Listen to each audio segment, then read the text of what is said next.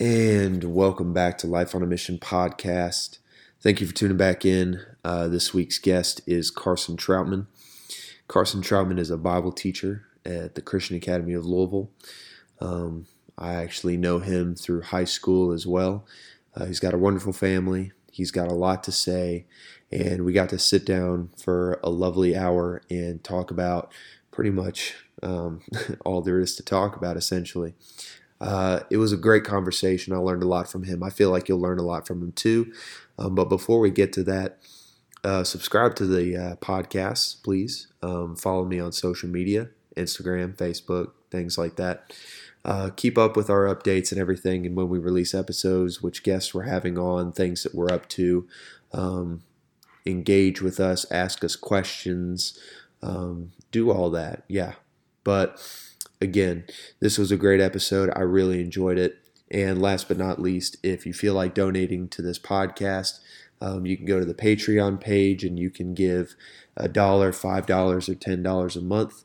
Um, it's a really good deal because basically what we do with that donation is we give it to a charity every month. Um, whoever's represented on the podcast, basically, we give it to them, and you get to be a part of that. I think it's a really cool deal. Anyways, this is Life on a Mission podcast with Carson Troutman. Please enjoy.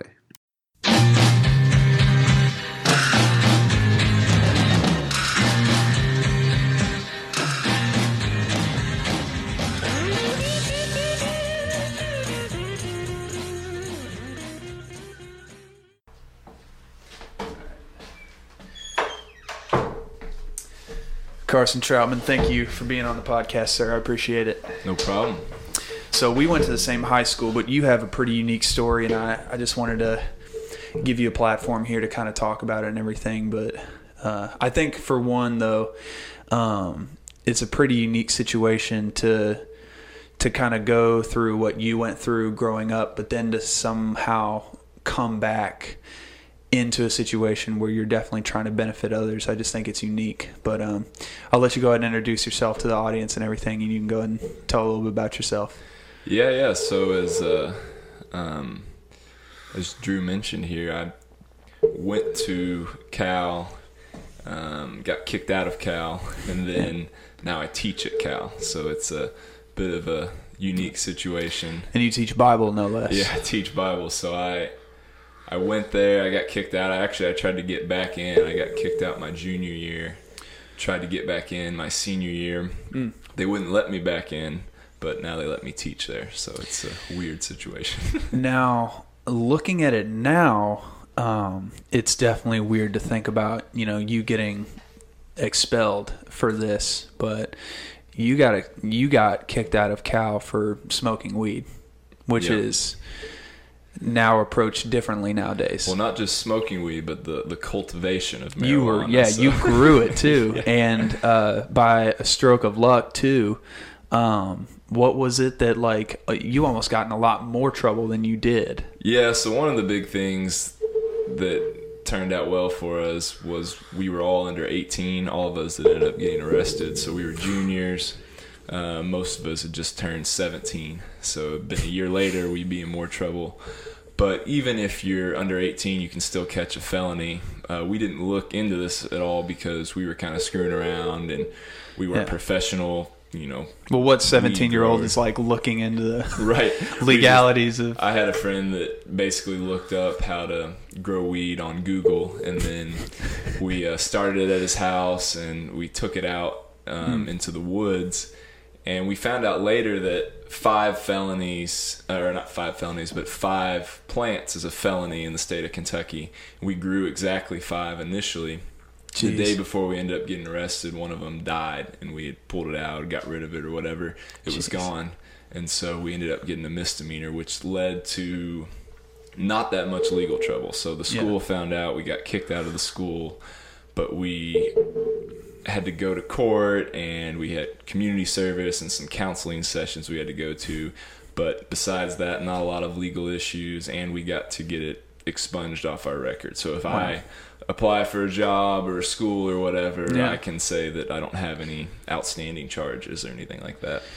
Do you uh, Do you feel um, differently about your situation now with the way that you know we're looking at marijuana these days? Like, I mean, there are there are uh, businessmen now who are growing you know hemp for CBD oil and products like that, and now it's becoming this medically beneficial phenomenon where people are starting to praise it now. Do you feel differently now?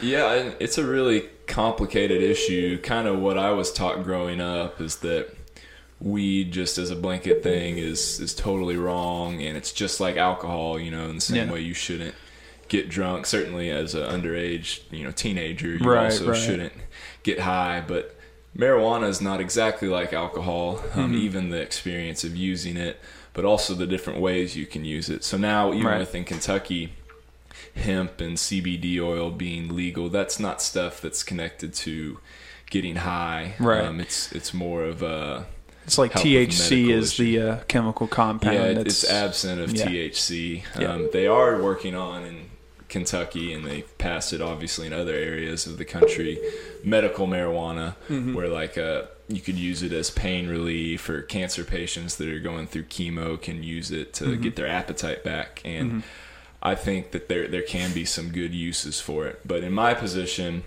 I wasn't thinking about all that. I was just Right. trying to get high and was way into that in a to an unhealthy level Mm-hmm. as far as um, just escaping from reality and it Mm-hmm. really removed me from my family obviously removed me from any type of faith in god and Yeah. consumed my life in a very unhealthy way So it was almost as if the product itself wasn't the thing that was really wrong in the situation, but it was more so what you were trying to do that was wrong. You were you were looking for a rebellious outlet almost. yeah i i don't think that weed uh, i think weed could be used in some good ways but i was certainly not using it that way Mm-hmm. at all So it was the mentality behind it that really kind of put you on that path. But then, you know, after the fact, um, you get kicked out of Cal. You where'd you go to high school after that?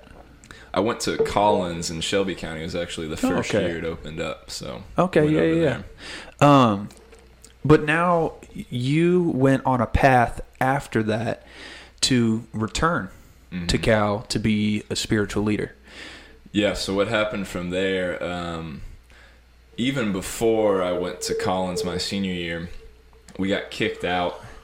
Uh, the end of junior year high school, we had about a month left, and so in, in some ways, Cal was gracious to us. Although they kicked us out, it was so close to the end of the school year that they let us finish up school through home. So we would take home assignments, go in and take our finals and stuff like that. Okay. And one of the the biggest parts of my testimony actually came from a Bible class, um, which is I'm actually teaching the the class that I What's was the specific Bible class you're teaching? It was an apologetics class. We have Okay. a, a worldview apologetics class that Okay. I get to teach sometimes at the Nice. school. Nice. But it was a it was a pretty simple assignment. We had to watch a video by this guy named Lee Strobel, who's very well known in mainstream Christian culture. But he was a an atheist journalist in Chicago.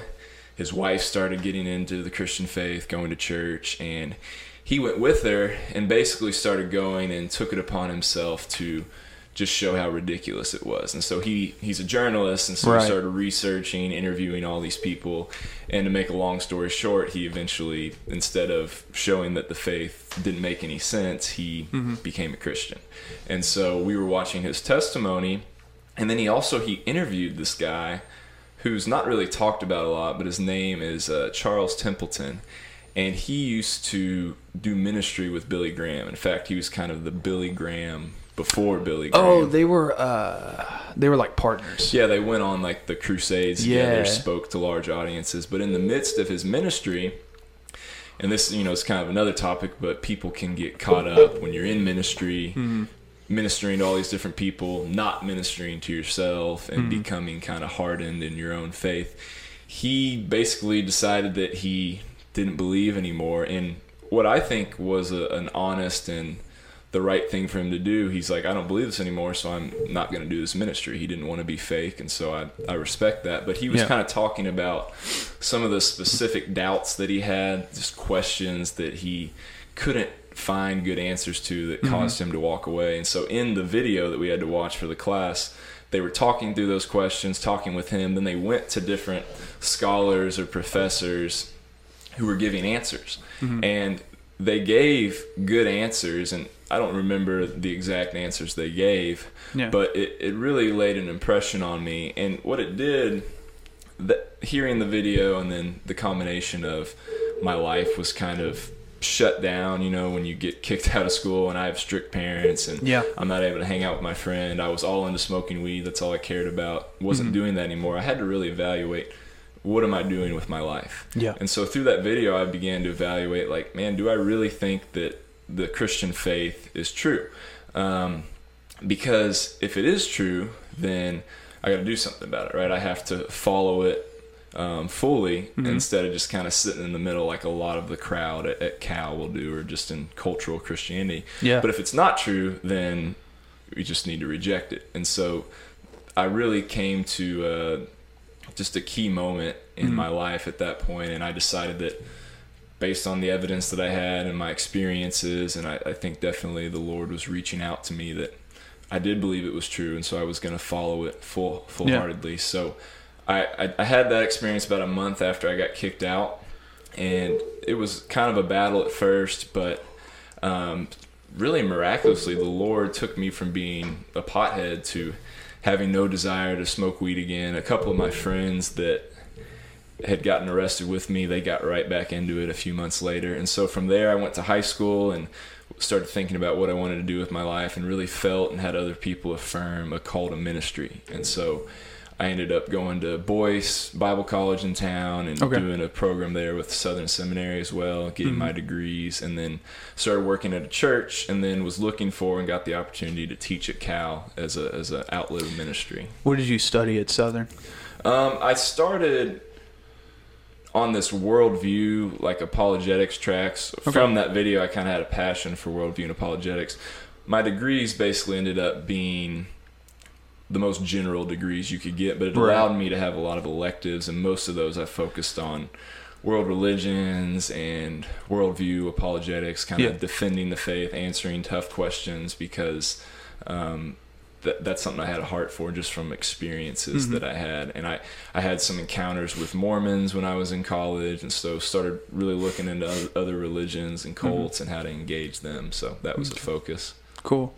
Do you think that uh do you think that because of those events in your life like getting kicked out of Cal, getting put into that, you know, that hole in a situ in a in a sense was the thing that helped bring out like that desire in you? Or do you think with or without that you kind of would have ended up here anyway? Well, I I've always kind of had the desire to to look into things and to think through things. Um, a lot of the surface level positivity Christianity that you get, and you get a lot of that at Cal. Right. Um, that did not resonate very well with me. I was kind of opposed to that. So I had a lot of friends that they viewed their faith as basically just, well, you know, I look to God for help when I'm in trouble or if I want to do well in sports Right. or get a job or, or whatever, stuff like that. Are you trying to break that status quo at Cal? Yeah, yeah, that's a big. You have just a ton of people. You have some people at Cal that are very openly like deep into their faith, trying to live out the gospel, and then mm-hmm. you have some people that are being honest and outspoken about not caring at all. Yeah. But most people kind of fall in the middle. Like I'm a Christian, but it doesn't really have much of an impact on their daily lives. So that's a big thing I focus on. Mm-hmm. The apologetics issue was something I actually encountered from getting kicked out of Cal, and so you could see, you know, part of God's plan working through that. I, I got connected up with a friend through swimming in Shelby County, and he I invited him to church, was hmm. evangelizing to him, but he was an atheist and a, a very smart, well-spoken atheist, and he started throwing stuff at me, questions, hmm. arguments against the faith that I never heard before. I kind of Right. just assumed because of my upbringing, well, everyone knows this stuff is true. They just choose to live it out or not, to accept it or deny it. But he had good reasons, whether it's based on science, history, logic, for denying it. Right. And so that really had an impact on me. And so I realized I didn't know how to answer most of those questions. And so Yeah. that led to me focusing on some of that in my That's kind of like, well, I mean, at this day and age, when when ideas are not only like trying to be marginalized, but if if if your view doesn't agree with somebody's view nowadays, they can be offended and they can almost tell you nowadays to not share that view. Mhm. Like it's just it's just the way it is. But it, it it makes you realize now like this is too big of a subject to kind of not really dive into Yeah.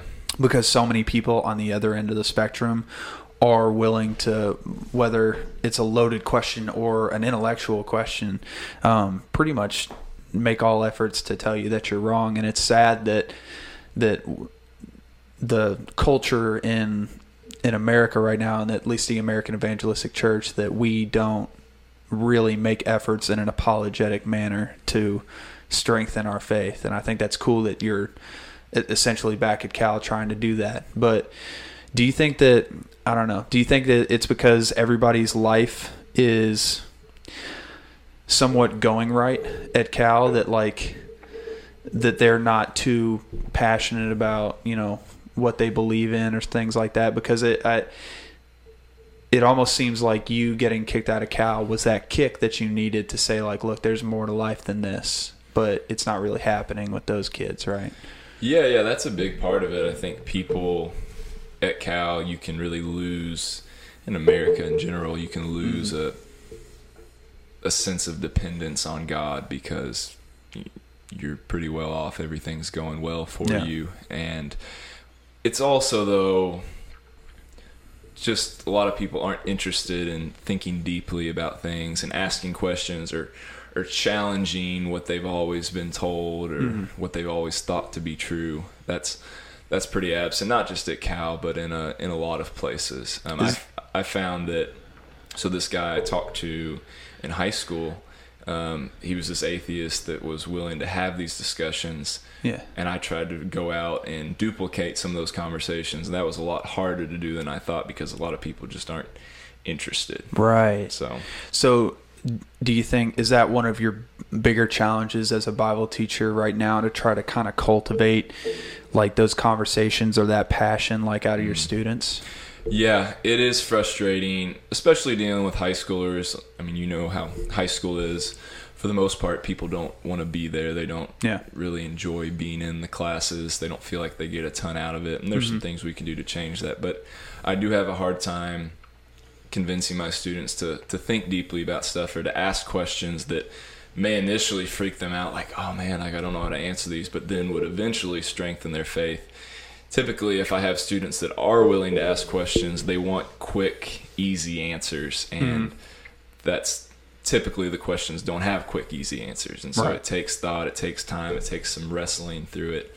So that can be a frustration teaching at the high school level where they're not totally engaged especially like you have been at cal um, you know how you have like your ap your honors your college prep and so your college prep you're going to have typically kids that don't care as much about academics and Right. ap and it's different for each level in bible classes they're all mixed together so i'll have maybe a few kids that are interested um, a few that are kind of interested and then a lot that just don't care And Yeah. so it's a difficult environment It seems almost like, and you'll have to correct me if I'm wrong, but I just remember at Cal. Um, I mean, my my classes there were awesome.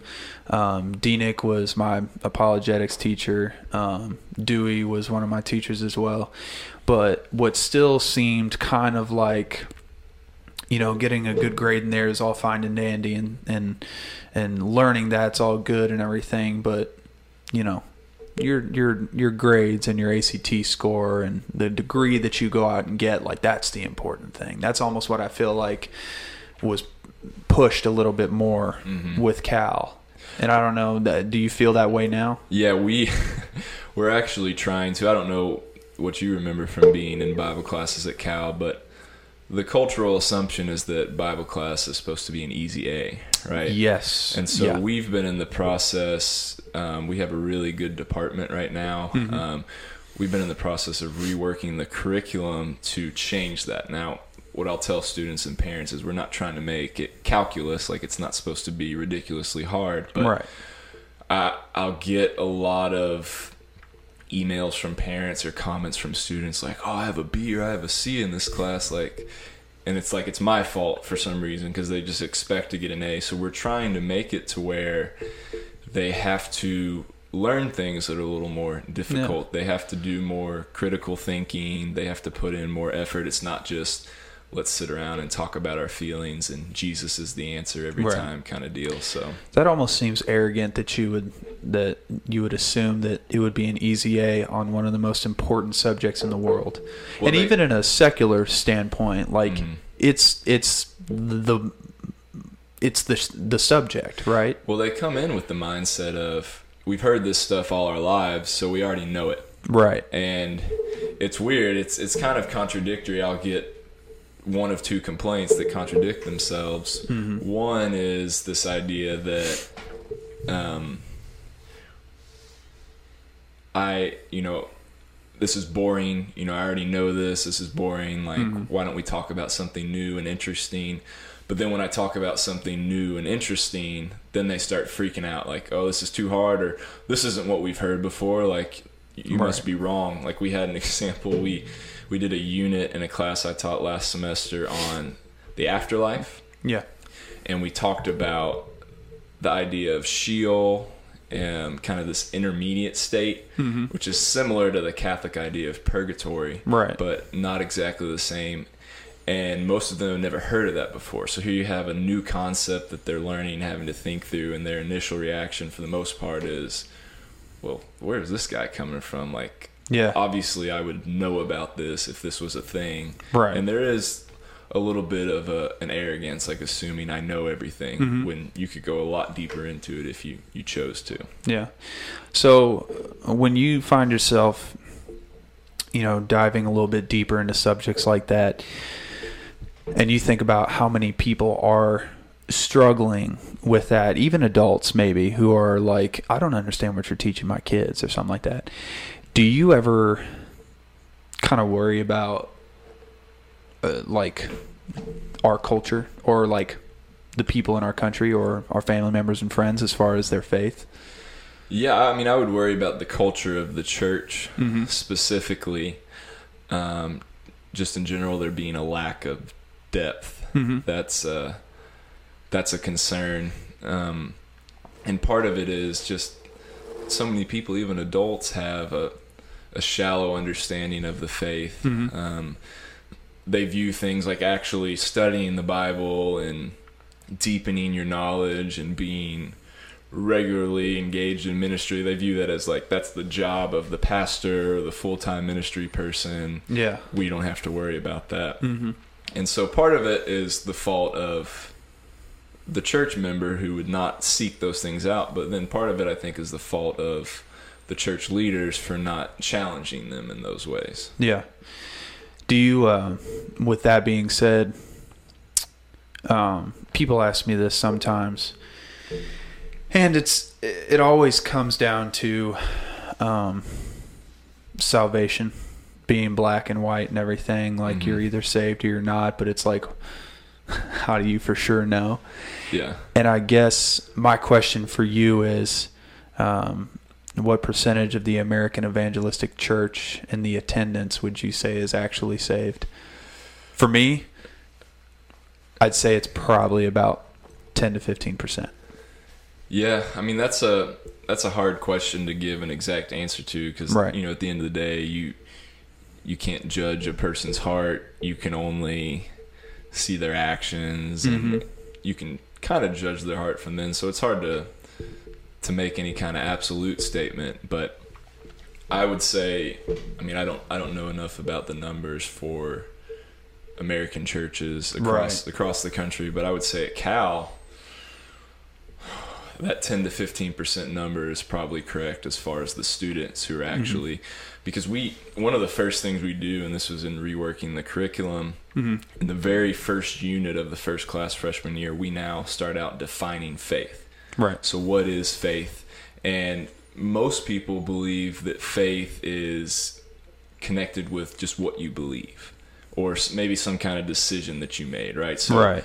I believe that obviously God exists. I believe that Jesus died on the cross for my sins, and then usually with that is the decision to go forward at church or at camp, and then usually you're baptized after that. And so the mm-hmm. idea is, okay, I've done those things. I believe this stuff. I'm saved. But we talk about faith as a, a full-bodied faith, and we kind of break it down into components. So we talk about the idea that faith obviously has to do with your mind. Mm-hmm. You do have to believe certain things about God. Now, you have to have a specific belief on the age of the earth or if the flood was worldwide or local? Right. No. But there are certain things you have to believe. And this comes with apologetics. You should be developing those beliefs and beliefs and learning more about God. That's very important to your relationship with Him. Yeah. But then there's also the heart, right? So what are your desires and so the Pharisees, Jesus would point out, knew all of this stuff about God, Right. but they didn't love Him. They were much more in love with themselves. Mm-hmm. And then you have your your actions or we call it the hands and feet. So if you really you love god you love jesus you you believe he's your savior you believe he's your lord that's going to work itself out in the way you live your life on a daily basis. And so we try to emphasize that. So faith it's not like uh, okay i've done these things now i'm saved. And it's not that i have to keep doing certain things in order to be saved and earn my salvation but if you have a genuine faith you're going to continue to live it out. Just like if you have a genuine love for your wife or your friends, mm-hmm. that'll continue to work itself out and it'll continue to grow mm-hmm. on a daily basis. It doesn't just remain stagnant. Hmm. That's a good answer. In all honesty, that's a good answer because I, I mean, like I don't like to risk offending people, like especially in church. On like, and be like, well, what do you think? Do you think I'm saved? And I'm like, dude, I, I don't know. Like, like what are you doing with your life? And like, I usually tell people, you know, if your if your main priority is the pursuit of comfort, then I would argue that you're honestly wasting your life. Like, in a sense, where if you think the most important thing after high school, especially if you went to Cal, is for one, graduating and then going to college, getting a degree, then getting a job in that degree, paying off your student loans, getting a house, getting a car, having a family, and then going to church every Sunday, and that's the extent of it. And your your main mission is to secure yourself financially. I would argue that you're wasting your life. And God's kind of a, a means to an end in that picture. To, exactly. And and and it, I tell people I'm like at that point I would I would have some questions and conversations with yourself about whether or not you you are indeed saved. And I and I tell people like, you know, I'm not saying that you're not meant for a house and a Mhm. car. I'm saying that you're not meant to actively search for that over the the plan that has been given to you, you know. And I know it's hard to find that plan, but like that's that's what all this is for. You know. Well, one of the early on in my Christian faith, one of the events that shaped my wife, my life um, Mm. in a major way was I went to, to Passion. Have you been to Passion before? Everybody except for me has been to passion. You're not a Christian, man. If you've not been to I Passion, know. Um, Gosh. um, so I, I went to Passion. I've been a few times, but I went the first time my senior year of high school, so in 2011. And John Piper, a guy who started to and is still very influential in my life, he spoke and he gave a sermon, and there were a lot of points, like most John Piper sermons, but Yeah. the main point of his sermon is he was asking the question, What is at the bottom of your joy? And the specific question he asked says, Do you do you feel more loved by God when he makes much of you or do you feel more loved by God when he enables you to make much of him?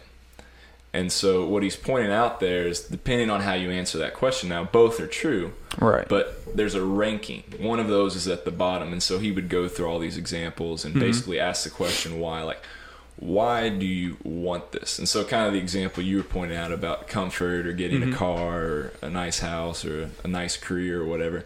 it's fine to want those things, but if those things are what's at the bottom of your joy, what ultimately is satisfying you, Mm-hmm. then that is that's not a good spot to be in. Mm-hmm. And he kind of made the point, you know, talking about are you saved or are you not saved? What happens at the beginning of salvation, and it's a journey, is a new birth, right? Right. And he says that the new birth, like what happens is all people just naturally, we are at the bottom of our joy. Right? Naturally, we are not seeking God as our ultimate satisfaction. We are at the bottom of our joy. But at the new birth, that's flipped. That's kind of turned on its head. That we now seek out God mm-hmm. as our ultimate joy above all these other things. So What do you think it's going to have to take for your students and or at least for the American evangelistic culture to kind of catch on to that more? Do you think because I mean, you're obviously passionate about it and it's it's at the center of your life and how you're conducting yourself. Do people need to get kicked out of Cal? Do people need to, you know, suffer like that for a period of time to get a wake up call or do you think, you know, this can be achieved in the classroom? Um, I think when you go through traumatic experiences, you go through trials. That can definitely be one way that that God works through that to wake people up. I mean, it certainly has worked and continues to work that way in my life. But different people learn different ways. I think it is possible to do that in the classroom. Um, but do I think there's going to be a large number of kids who are born again or kind of get that concept just from sitting in a Bible class.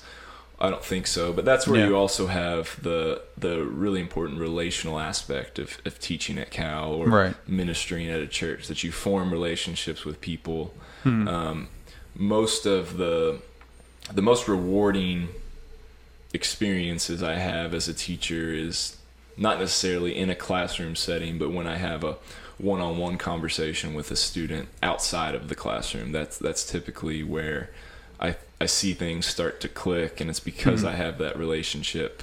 Um, so I don't know. I mean, it's hard to you know put together a formula to make any of this stuff happen, but Yeah. we try to do the best we can. I feel that.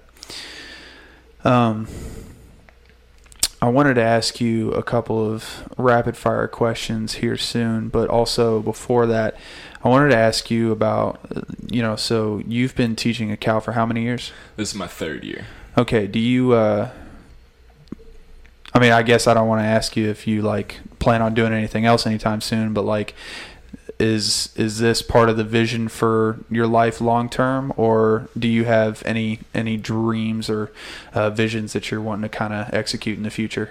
Well, I, f- I feel like I'm the Lord has gifted me in in teaching and and preaching, and Mhm. I certainly have a passion for studying God's word or studying issues surrounding God's word, and Mhm. whether it's teaching on those issues or having conversations, doing ministry. I want to do that in some capacity. Um, I get to do that full time through a church outlet and Mhm. through the, the outlet at Cal. Do you speak at a church? Yeah, I'm a youth pastor slash associate pastor. Where at? it's a smaller church in the Fern Creek area. It's called Forest Park Community Church. Okay, cool. And so I'm over there, um, and it, it's kind of a lot to juggle. And right now, I'm I'm definitely in still more in my formative years as far as my career and, and, Mhm. and figuring out what I want to do. But where I'm at right now, I have a lot of great opportunities to to gain experience, and um, I'm not. I don't have like a 10 year plan, or I feel like God is calling me to do this. I'm I'm just trying to serve Mhm. where I am right now. I would like to, I think, be in a situation where I get to do more studying, um, potentially even some more writing, Mhm. stuff like that. Um, so that that could either end up being like uh, going back and getting my doctorate, studying studying a certain area in Mhm. a much deeper fashion. Or it could look like being full time at a church, or continuing to be at Cal for a while. I'm not sure. I uh, coming out of a situation where I had a, a lot of jobs and I'm trying to Yeah. say no to things and simplify things a little bit. But Okay, cool. Um, oh man, what was the question I was going to ask? it totally just left my mind. it happens. Oh gosh, what was it? It had to do with the church. Oh, did you do you uh before Joey Eaton moved to St. Augustine? Did you ever hang out with him still? Because he pastored over at uh, um, Garfield Avenue Baptist Church. Yeah, I he was a, a teacher there for a couple of years while I was there, but I Okay. I didn't know him super well. Dewey, who's still Right. teach, I teach next in the room next to him, and I'm Yeah. good friends with him. He knows him pretty well, but I don't I don't know him that well. Okay, well. cool. Oh, and here's the question I was going to ask you. All right, cool.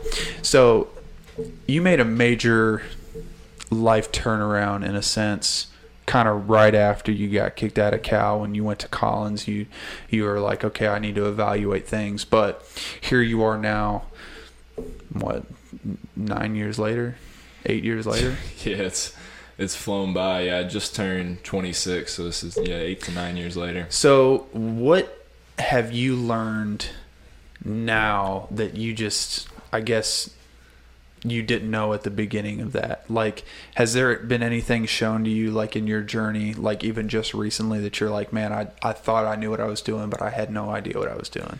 Like from when I, I first became a Christian, like in Yeah. that first year. Well, a big thing was the apologetics issue. So Mm-hmm. I just I've been introduced to this whole world of there's so many different people around the world with so many different belief systems, so many different answers to the big questions of life, and so Yeah. I've been introduced to a lot of that, and have tried to had to try to figure out how to deal with that and answer those questions. Um, Do people do people kind of challenge you even in the classroom?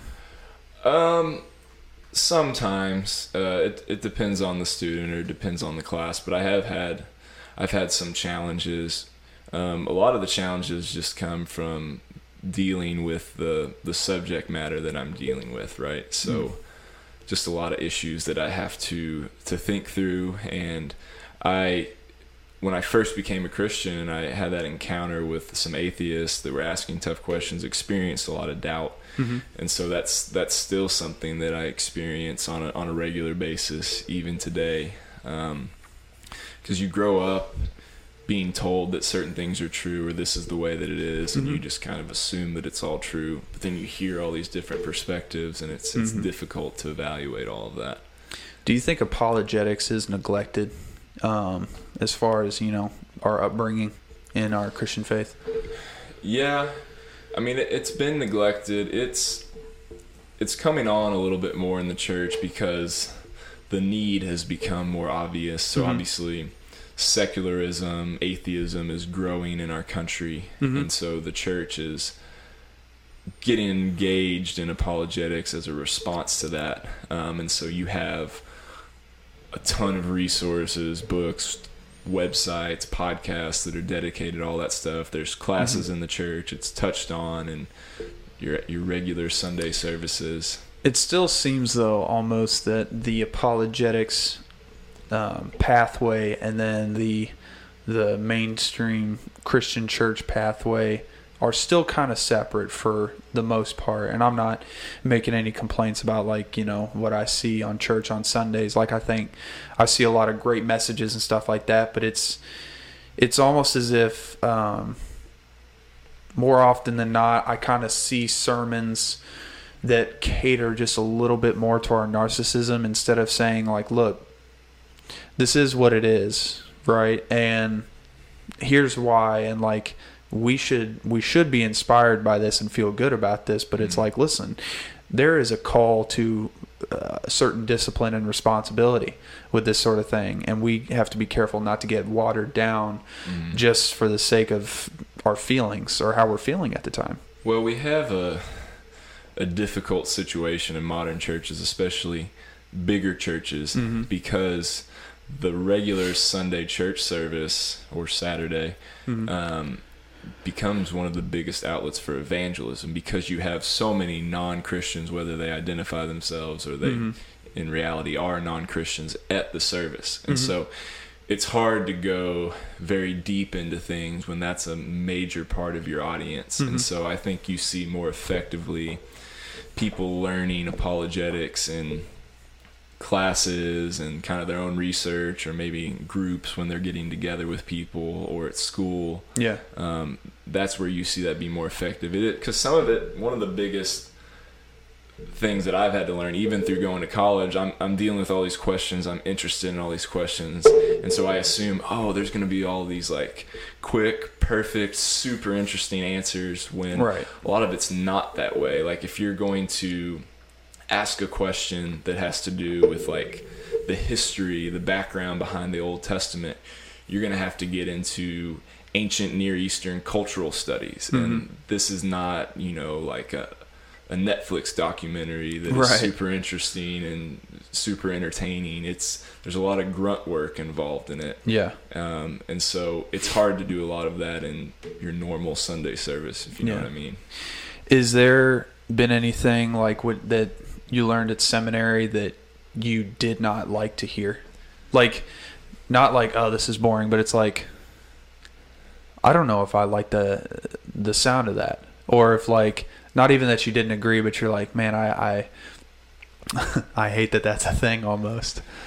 Um, I I definitely found with some of my questions, specifically about the Bible, Hmm. the answers weren't as as clear as I would like. So, for Yeah. example, there's a question surrounding the Bible as far as which books belong in the Bible, right? Right. Um, if you're friends with any Catholic people, you'll notice that we don't have the same books in the Bible. We have most of the same books in the Bible. What do they have? They have the Maccabees. the Apocrypha, which includes Maccabees, Wisdom of Solomon, Ecclesiasticus. There's there's several. Different Do they books. have the book of Enoch in there? Uh, I think Enoch is one that's in there. Yeah. I want to ask you about your opinion on that book in a minute, but Okay. you can continue. I don't know how much I know about the book Enoch, but there's a, there's a Yeah. ton of books that were written around that time, or Mhm. you could debate do they belong in the Bible. And so I'm looking for a pretty clear, like obvious answer. Oh, this is why we have the books that we have, and it, it wasn't really that way. Okay. So we have some criteria that Mhm. we would do that we would use to try to determine, you know, if these books belong in the Bible. But it ends up it ends up making sense. Like if you Mhm. think about when these books were written, Mhm. the people that wrote these books, the early church that was using these books, they weren't thinking about like, oh, in 1500 years they're going to be having a debate over which books belong in the Bible. They were Right. just doing ministry. They were trying honestly not to be persecuted and imprisoned and put to death. And so it was it wasn't until later on Mhm. when you had these different books that claimed to be gospels Mm. about Jesus that they had to evaluate it. So the principle we would use, um, think about um, think about Yeezys. So you Yeah. have genuine Yeezys and you Okay. have fake Yeezys, right? Yeah, yeah, yeah. So no one comes out and says, "All right, so here are the Yeezys." And initially, when they put them out, this is how you know that you have a real Yeezy and a fake Yeezy. Until the fake Yeezys come around, right. that's when you start saying, "Oh, well, we have to provide some test or give some criteria to show Right. people these are the real ones. And You Okay. can distinguish them between the fake ones." And so that's kind of like what we have for the Bible, but that was much more complicated than Yeah. Initially I was hoping it would be, especially as a young seminary Right. student. Okay. Okay. Now, with the start of you know canonizing the Bible and everything, and and all the you know persecution that was at the beginning of the start of the first Christian church, that's not really something that, at least to that extent, that we go through here in America. But do you think that that reality could change within our lifetime?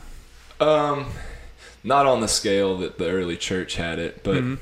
it can change a little bit. It obviously you see it with people are so bad at engaging others in political and religious discussions in our country, right? It it becomes much less about, hey, let's talk this out, let's see where the other person is coming from, let's Mhm. get to the truth. It just becomes more of like a gotcha conversation. Let me But don't you feel like with that happening that it's almost such a childish approach that with a childish behavior comes childish actions and it it like with somebody doing a gotcha argument or or getting offended so easily by that opposing idea Mhm. that people are going to throw fits in a way that's actually gonna, you know, kind of try to marginalize that.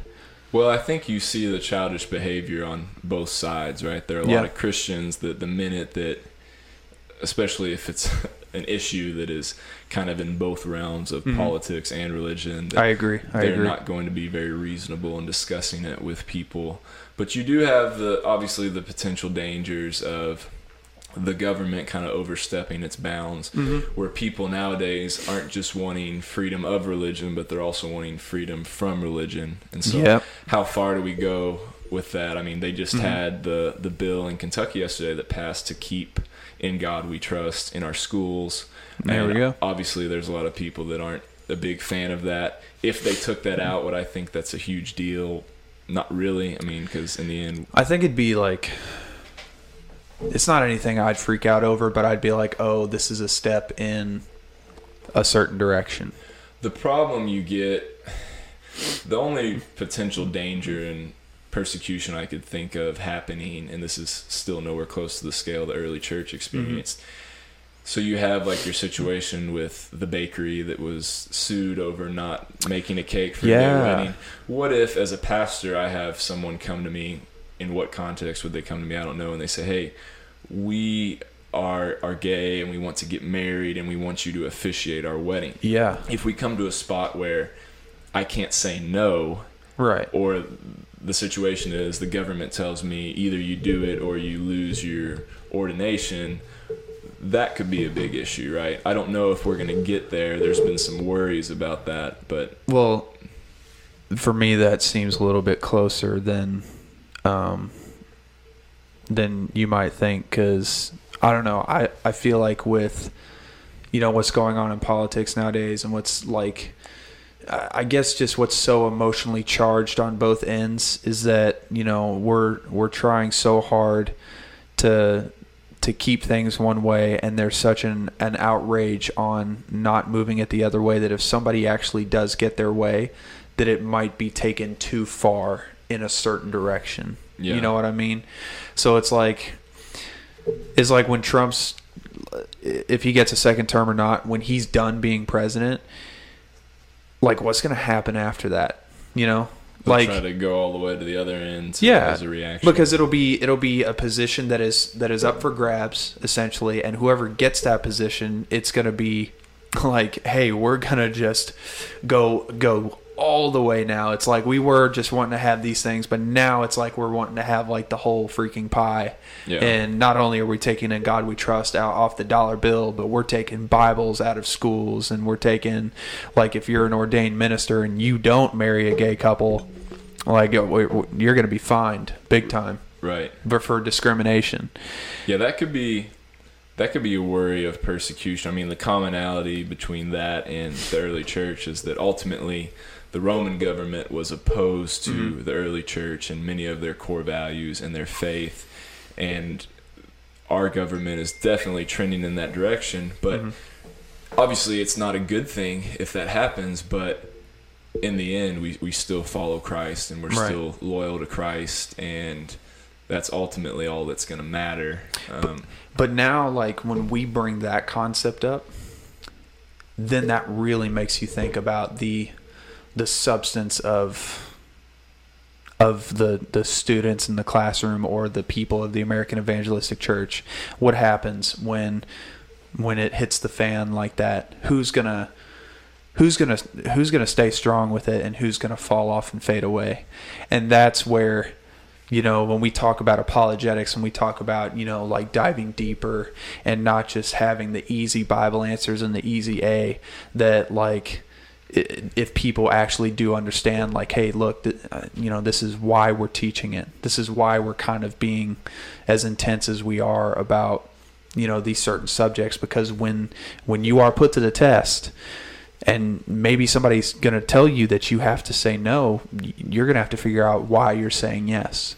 Yeah, I mean, you got to be prepared with answers, and we've already seen many examples of prominent Christians who don't have good answers, kind of Mhm. making a fool of themselves and giving answers that are not good and are embarrassing. mm-hmm. So, I mean, that that will show a need for apologetics. Um, but I'm as far as po- political issues, I I need to bo- be more into politics than I am. But I I certainly am not a political expert. I don't know. I try all- not to. I try not to dive into it too heavy because at the same time I can't I can't recite to you any particular legislation that goes on right? I just I just know you know what is typically said over the media and what's conflated or like the polarizing issues that are happening. And then I'm like listen you know maybe we all need to figure out how to take a step back and how to dissect these things one by one. Mhm. and that's all I can really say. But I think though we we definitely come out of a culture I don't know about with your family, but at Cal and at Southeast, it's very Republican. Yeah, And- for sure. So that's kind of uh, everyone kind of leans that direction. That's been a major influence, and it can sometimes be in an unhelpful way. Like we've even had, I've heard students say in random conversations, like, "Do they allow Democrats to teach at Cal? Like, can you be a Democrat and teach at Cal?" And it's like, Well, you know, Oh, Mr. Ashcraft's a democrat Oh, yeah, yeah, yeah, yeah, he's liberal. He's, pretty openly a Democrat, and Yeah. there are others as well. And so I don't. yeah, it's it can be. Uh, you definitely see, and we've talked about this in class recently. Christians that are more loyal to the Republican Party than they are to Christ, and, and Yeah. that's an issue that I'm certainly concerned with. I think I think uh, nowadays people are letting politics dictate their reality instead of letting reality dictate their politics. Because I mean, in church, you know, like Kyle Idleman's going to say all day, like, "Listen, Jesus is above the Democratic and Republican Party." Like, this is all nonsense. Like, and for me to bring my political views over my faith into what I tell people, that's wrong. Like, it's good to keep track of what's going on in your country and everything like that, and to kind of have a certain position, like with, I mean, with respect to the other position. Mm-hmm. But I think what I see nowadays is is you know it, it is like oh you're a Republican then you're a Christian. Or it's like oh if you're a Christian then you must be a Republican. Right. and and it's like no that's that's not true at all you know? And but what i'm also seeing too is even though there is a, a, a major conservative population in the church i'm also seeing to where you know people are still kind of afraid to to say that out loud to themselves. Like if i'm like oh well i mean like i would never really ask this but it's like if i ask somebody did you vote for trump or not? they wouldn't tell me. Yeah. and it, it and it's almost like the same way that they go about talking about Jesus or their faith like in whatever place that they go it's like nobody's going to bring that up on their own unless you ask them about it. And that's where I'm like okay. Are we going to are we going to kind of be bold in what we stand for with respect to other people or are we going to kind of be wishy-washy and get washed away Yeah, I mean, one of the big issues with religion and with politics is people need to learn how to engage mm-hmm. better with each other. and that's of- that's what like that's what you're doing and you that's know? where you're going to get a lot with evangelism and we need to do a better job as a church and a school practically teaching people this you're not going to really have a situation unless you're on certain parts of the mission field in Mhm. other countries where you stand up and you're like preaching a sermon and you're telling someone about the gospel for the same time. You have to have a conversation with someone and that needs to start with you developing a loving relationship with them and really figure out where they're coming from. Show them that you you hear them you actually understand them but because you care about them this is something you want to discuss and you, you want to talk through it with them and i don't think the average christian is very good at doing that you know and they're not even maybe necessarily looking for those conversations certainly not with high schoolers Yeah, yeah, yeah. I'm right there with you. Do you um Gosh, I get so deep into what you're saying that I forget my next question. you were going to do rapid fire questions You Yeah, like that's right. That's right. But um there was another question I was going to ask and it made me think of that as you were talking, but then it literally just left my mind. Gosh, I'm so ADD. Oh well, let's go ahead and get in the rapid fire questions. If I think of it, then I'll do that. All right. So, what is your favorite book? Ooh, my favorite book. Um, I've been reading a lot of John Walton recently. Who's that? He is he's a professor at Wheaton College uh, Okay. in Chicago, Yeah, yeah. and he he specializes in ancient Near Eastern studies and and languages. So he can sit down with like a Sumerian or Akkadian and read that like we're talking before Hebrew. So I'm not necessarily into that stuff, Mhm. but he's really influenced me recently in the area of biblical interpretation. Okay. So he has a whole series, and I don't know if I agree with him on everything. I'm still in the the process of taking it all in. Yeah. But he has a series called the Lost World series, and they're pretty they're pretty readable. They're Yeah. they're definitely scholarly, but they're pretty readable. He has one on Genesis one Can you get him on tape? On tape. I don't know. I'm not a book on tape guy, so I, I have no idea. I'm a I'm a book on tape guy like all day long. I can't. I have trouble even just reading it right in front of me, like going down an entire page and not Yeah. taking any of it in. So I, I certainly have to. Uh, I have to look at it. But he has. It's on Genesis one, Adam and Eve. I just read finished one today on the flood. Okay. Um, That's my fit. Honestly, that's my favorite book of the Bible. To be honest, like Genesis. It's so loaded Yeah, with a lot of stuff. But that is cool. And his name is John Walton. John Walton. So I've been, and we got to go to a conference that he was at recently and eat lunch with him. So that was cool. Holy crap! I don't do a lot of Is he in Kentucky? No, it- was in Chicago. Oh, it was? Okay, conference. okay. We went up there as a department. I don't do a lot of novel reading. I I need to get more into that. I, I have trouble, especially especially around March. A lot of my free time will be watching basketball, especially as I feel that. the tournament comes around as a UK fan and everything. So Nice. got to I- balance that out. I just remembered the question I was going to ask you Okay. earlier. So, with you having gone to seminary, Mhm. okay, and then getting into teaching Bible at Cal, with the rate of people who go into evangelism or like mission work, um, do you think that the pe- the like that the people that are going nowadays for the majority are actually ready to do that? Now that you have been to seminary where you you are in the hundredth percentile of being knowledgeable about the Bible? Um, I think, I think there are a lot of people coming out of seminary that are that are doing that. I mean, I'm only really connected to the the Southern Baptist world, where you Mhm. have like the International Mission Board or North Right. American Mission Board. North American Mission Board is placing a large emphasis on church planting in big cities right Mhm. now, and so you're you're seeing some good things happen there, and I, I think they're doing a great job of preparing people. I have a a friend that I used to go to church with who's in Denver right now Mhm. planting a church. I don't know if do you remember Sarah Reese? She was in my grade. Yeah, I Um, ran track with her. She, her husband is one of the pastors at that church, so Oh, they, they moved awesome. out there. Um, Yeah, she's cool. so you see a lot of that, and you see um, a lot of international mission work. I'm not, I don't know a lot to be honest about that type of mission work though. I've never been on an international mission trip.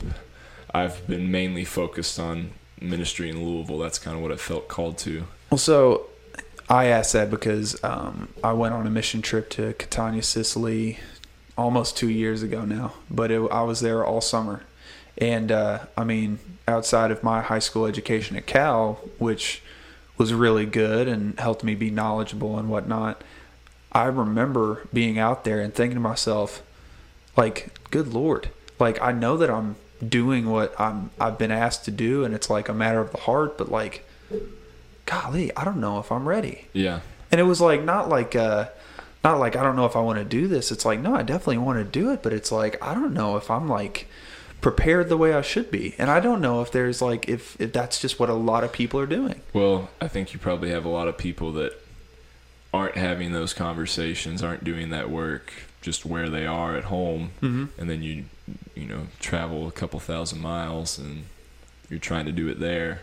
That's not going to translate very well, although the the way you would go about things might be different. Mhm. But I think that definitely that definitely feeds into it.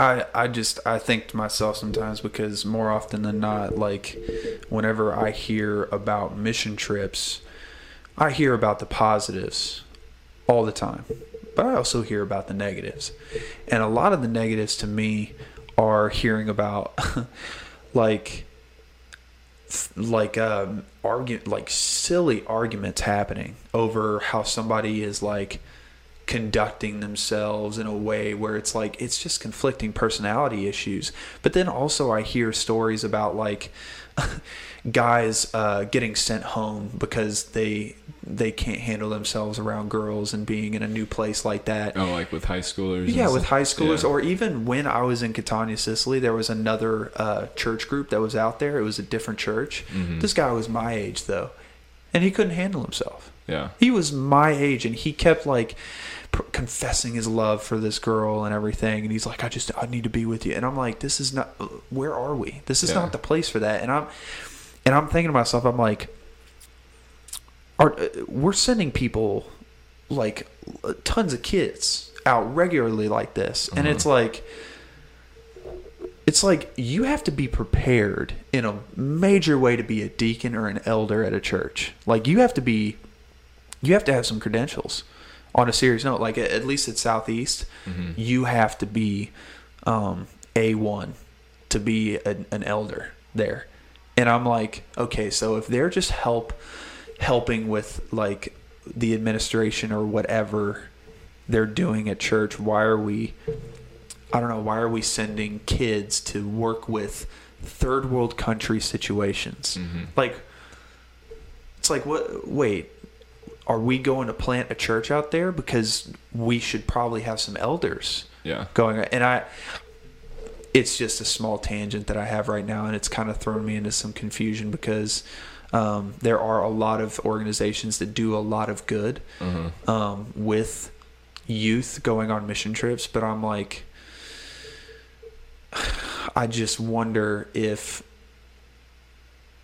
when we neglect diving in deeper to our faith with for the sake of like apologetics and whatnot, if we are spreading ourselves too thin, you know, Yeah. by by doing these things, letting ourselves get watered down or lukewarm, and then kids just quit. Yeah. It. I mean, it can seem pretty haphazard at, at sometimes. That's just yeah, that's just a rant of mine. But yeah, I just wanted to get your thoughts on that. But uh, but yeah, back to the rapid fire questions then. Okay. So we got what was his name again? John Walton. John Walton. I'm Yeah. gonna keep that in mind because I do want to read about that. Um, what is your favorite uh, movie or top three movies? Ooh, me and my wife have just been on a little stint of watching these Oscar movies. So we watched Bohemian Rhapsody last night and A Star What'd you think of that? Um, I thought it was good. Um, it was cool to kind of go back and relive some of the Queen songs and kind of Mhm. see that history. Um, I thought that the guy that played him did an excellent job. Definitely should have won. They have a lot more hits than I knew about. Yeah, yeah, it's it's pretty crazy how many songs they had. Songs that were their songs I didn't even know were their songs, and That uh, "I Want It All" song. uh huh. Yeah, I didn't know that was a Queen song. And then Radio Gaga. I didn't know that they had a song that was literally called "I'm in Love with My Car." So Yeah, me too. yeah. so they were they were huge. Um, and then A Star Is Born. It was good. It was it was sad, but it was Mm-hmm. it was very well done.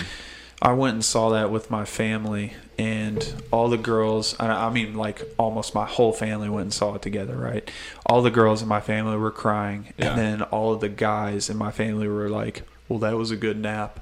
Right, but I watched it Yeah. intently, and and I I thought it was amazing, but it was like, I don't know, I I think it was either like a tearjerker for girls or like guys are like, oh, I'm not into this, but Yeah, my wife definitely cried. It was uh, it was good. It My- was sad. It's not one that makes you feel Yeah. all happy after you finish watching it. But my mom keeps watching it. oh, and she meant to rent it uh, on our direct tv but she just ended up buying it I think it's probably a one-time watch. Maybe watch it again down the road. I, do you think that there's something going on with bradley cooper and lady gaga Oh, I mean, most people would assume so after the live performance. You don't ever really know, but that was wild it was wild.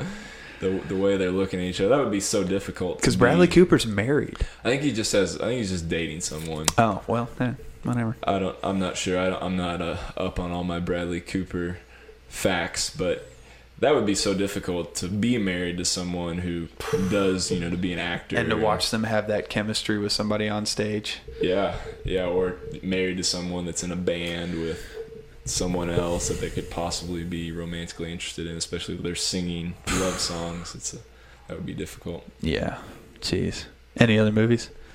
Um, I mean, I really like Lord of the Rings. I went back and, and watched those again. Mm-hmm. Um, but with most of my free time now, I, I watch sports and, and kind of stay up Nice. on that. Cool.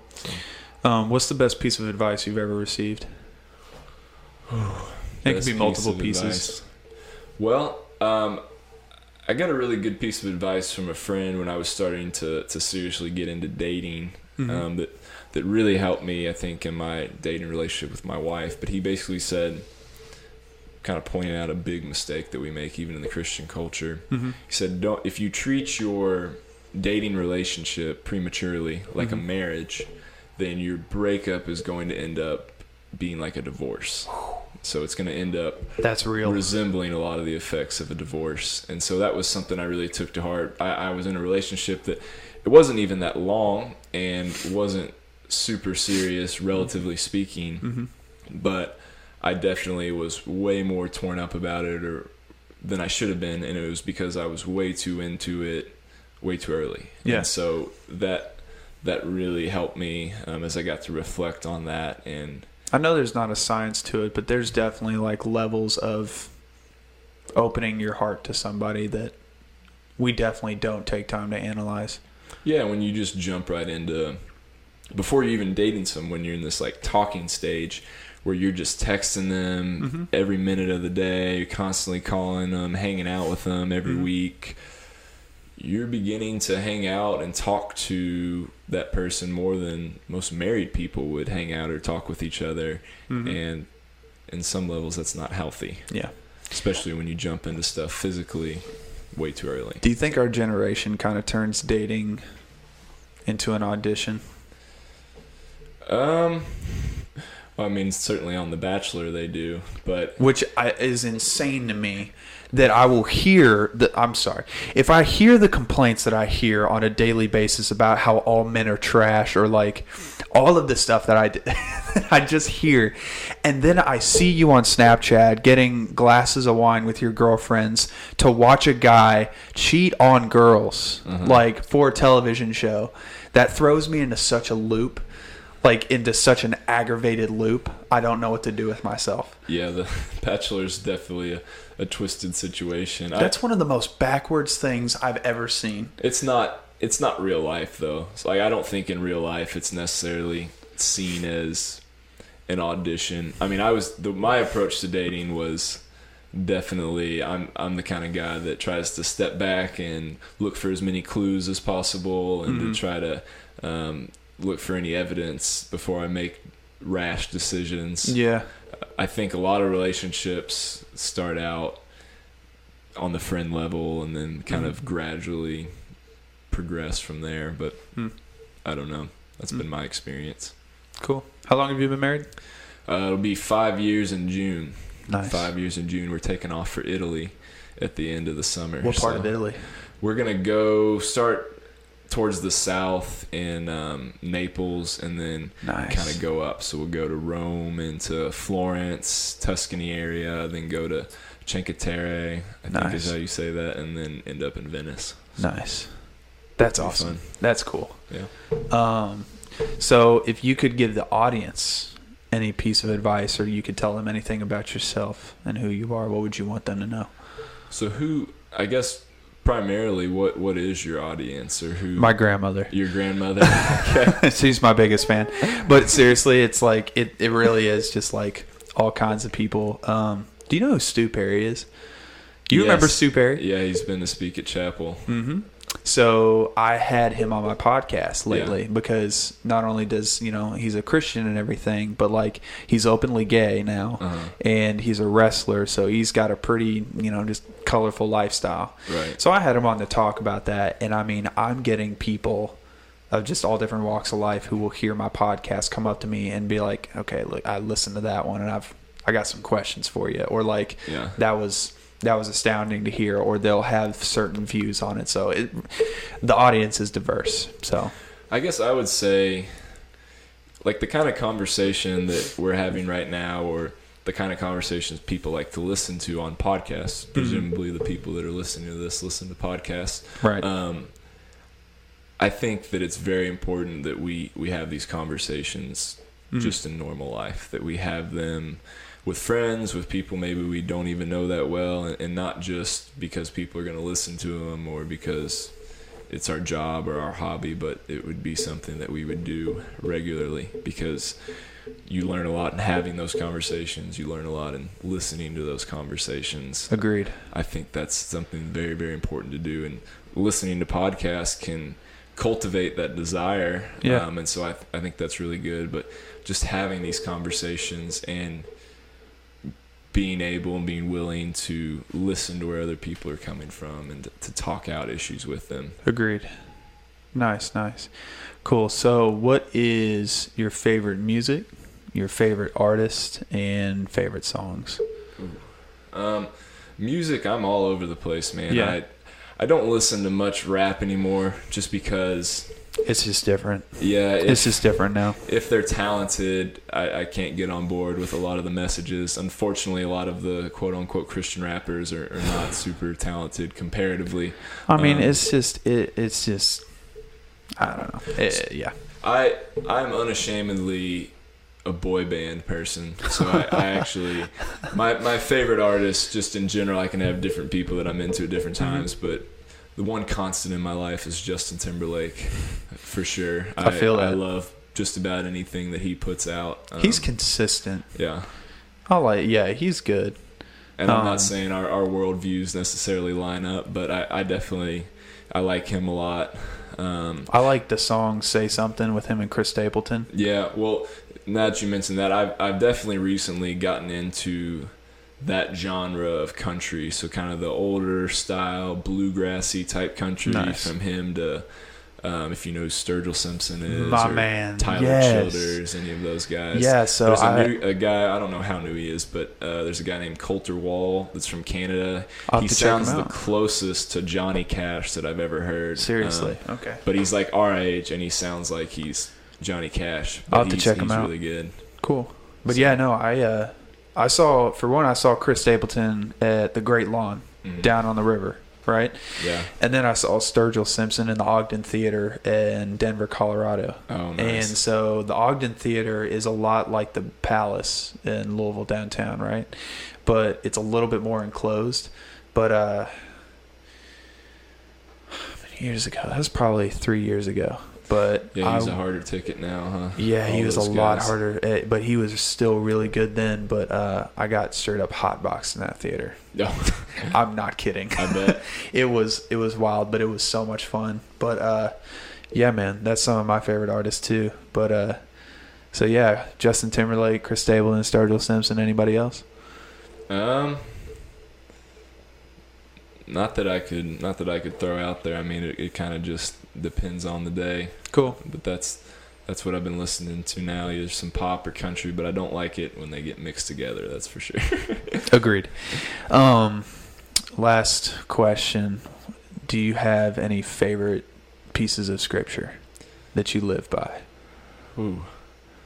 Um, I've been doing uh, the scripture in a year reading plan, and that's been good, but also difficult, right? Because you're Mhm. flying through stuff, Mm-hmm. and then you also have to read every part of scripture, and when you do that, you find out that a lot of it's not super interesting. Yeah. When you're reading nine chapters of genealogies and chronicles or you're reading leviticus or you're reading the same stuff over and over again in the prophets and most Mhm. of it's negative um, but i i mean the big one that would come to mind is is romans 8 Mm-hmm. just as a as a chapter um, You like As 28 as a through 30 because that's some of my favorite. yeah I, I mean i like the whole chapter there's a Yeah. lot in there but that's just a great picture of the gospel um, so i really enjoy that I, I i like a lot of paul's letters um, like ephesians 1 through 2 has been Mm.